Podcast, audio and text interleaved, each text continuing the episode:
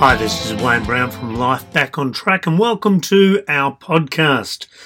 This is the first of this season, and I want to run through some of the rules that I take my workshop attendees, my one-on-one clients through, and these are realizations, revelations that I have had during my journey that have helped me so much that I make sure that everyone that I'm helping also learn these so that they can get their mindset in the right place.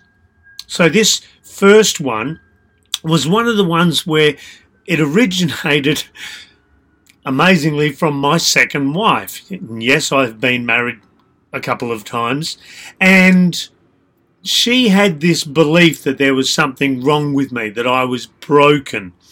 And she kept attaching this label to me in not very pleasant ways. And in a way, she convinced me that maybe I was broken or damaged or defective or had something in my persona, in my psyche that needed fixing. So she suggested that I should go to a psychologist. So I found one local and I went and spoke to her, and we agreed to some sessions. And she took me through the first couple of sessions, and it was stuff that I sort of already understood and knew, and we were exploring those things. And we got to the third session, and I was halfway through and I had a realization of something that for me was very profound and seems to be true with all of the people that I work with, the people that I interact with on a daily basis, and that is this: you are not broken. I sat there realizing that I wasn't broken. I didn't need fixing. I didn't need completing. There was nothing about me that was missing.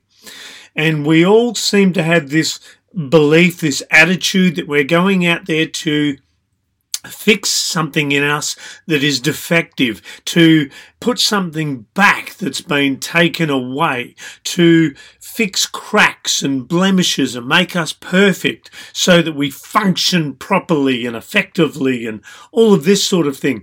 And it gives us this mentality of being inferior, of being low, of having a low worth, a low value. And I found for me that was very damaging. And I've spoken to many people who seem to have this same belief of there's something wrong with me. There's something that needs fixing. And so they go to counsellors and therapists and psychologists and psychiatrists and all sorts of people.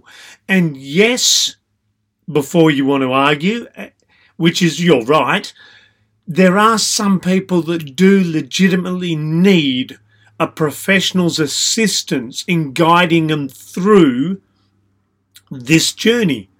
For the majority of us, though, it's realizing we're not broken. We don't need fixing. We are not defective. There isn't something wrong with us.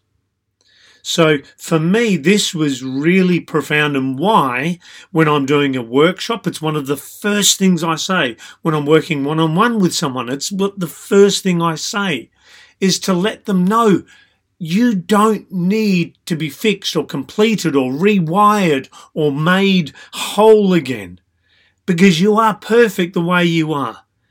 And through these podcasts, I want to give you information that'll help you, to guide you in your relationships, in your dating, in your mindset, in your parenting, whatever it is. I want to be able to help you.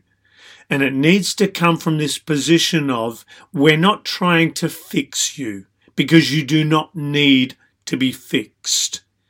So I want you to say that to yourself a few times.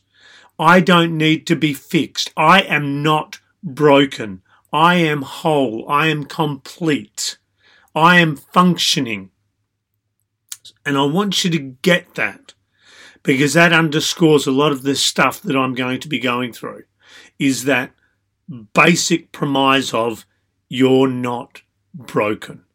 I'm not, you're not, no one is broken. Some may need a little assistance getting through the journey. No one is broken though. No one is defective.